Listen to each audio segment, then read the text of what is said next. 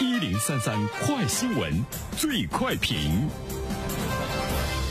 焦点事件快速点评：为了进一步改善消费环境，促进消费回补潜力释放和扩容提质，近日，山东省潍坊市政府办印发了《潍坊市进一步促进消费回补政策措施》的通知，其中有一条明确要提出尝试二点五天的休假模式。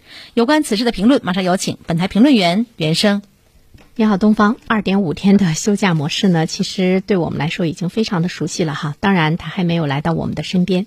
呃，不过我们注意到，今年以来有更多的地方相继来推出二点五天的休假模式。比如说，今年三月份以来，河北、浙江、江西、安徽、甘肃、陇南等等这些地区呢，都相继推出来了这种休假模式。大家可能会觉得比较奇怪哈，说在这个疫情期间，为什么呢？这些地区还争相恐后的要推出二点五天的休假模式？呃，其实呢，我觉得大家可能。会感觉到，二零二零年已经过去了将近大半年，可能很多人已经忘记了去申请休年假呀或休假啊，因为我们可能在家里待的时间也都是比较多。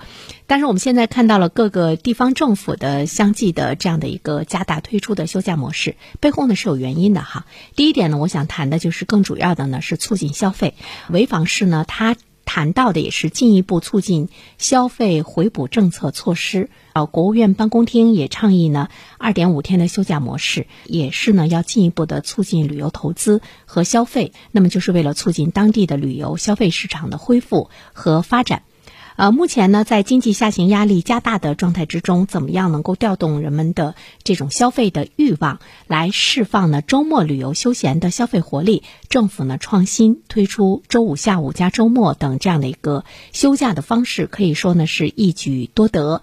它在扩大内需的同时，希望能够推动旅旅游产业的发展和经济结构的一个转型的升级。从经营的数据上来看的话，一般的来讲，这个休假嘛，那么它带来的这个。消费一定呢要比平时呢要高一些，比如说在餐饮方面，双休日门店的流水是一般工作日的二点五到三倍。那么增加半天的休假日，对餐饮行业的促进呢，会直接反映在客流人群上。如果旅行社要深挖这个零点五天的假期，年度营业额估计呢会上涨百分之十到百分之十五。最近呢，我还看到中国人民大学有一项关于休假制度对城乡居民服务消费影响的研究结果。这个结果呢，也显示休假制度对我国城乡居民人均服务消费的影响，主要表现为促进作用。那么，增加年休假天数和实行双休制度，就能够促进呢城乡居民人均服务消费的这个增长。第二点呢，我想谈的是，其实二点五天的休假呢，比较难，比较难的。落实哈，至少呢，我觉得在我周围，我还很少听到有的单位已经开始呢有两点五天的这个休假。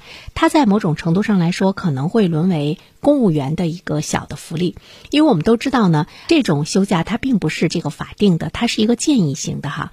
即便是呢双休日法定，我们也会看到有很多的单位并没有完全给他的职工实行了双休日。另外呢，对于很多的企业来讲，他可能是有活来，那么你就使劲干，加班干，那么他呢没有什么。法定一天工作的时间或者是一周工作的时间，那么没有活，那你就歇着哈。所以在这样的一种状态之中，它普及的群体和人数呢是在一定的范围，它并不是呢全部。所以说它的这个模式注定呢是任重而道远。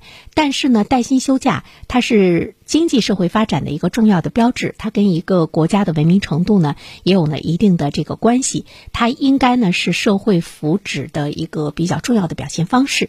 所以最后一点呢，我们想说的是，它应该是一种趋势。任何一件事情都是从不可能实现到很难实现，再到较难时间，最后呢是可以实现。那么从政府的倡导，从舆论环境这方面的这个影响，我们期待着那一天早一点到来。好了，东方。好的，感谢原生。各位听友，大家好，感谢始终如一收听原声评论。不知道你是否听过原声读书？最近呢，我在蜻蜓 FM 上上线了一本书《终身成长》，非常期待着你可以听到它。《终身成长》这本书很有名气啊，它坐镇亚马逊心理类畅销榜已经有十年的时间。这本书呢，是向我们讲述思维模式会对我们的行为方式产生深远的影响。可以决定我们成为什么样的人。它颠覆了传统成功学的观念。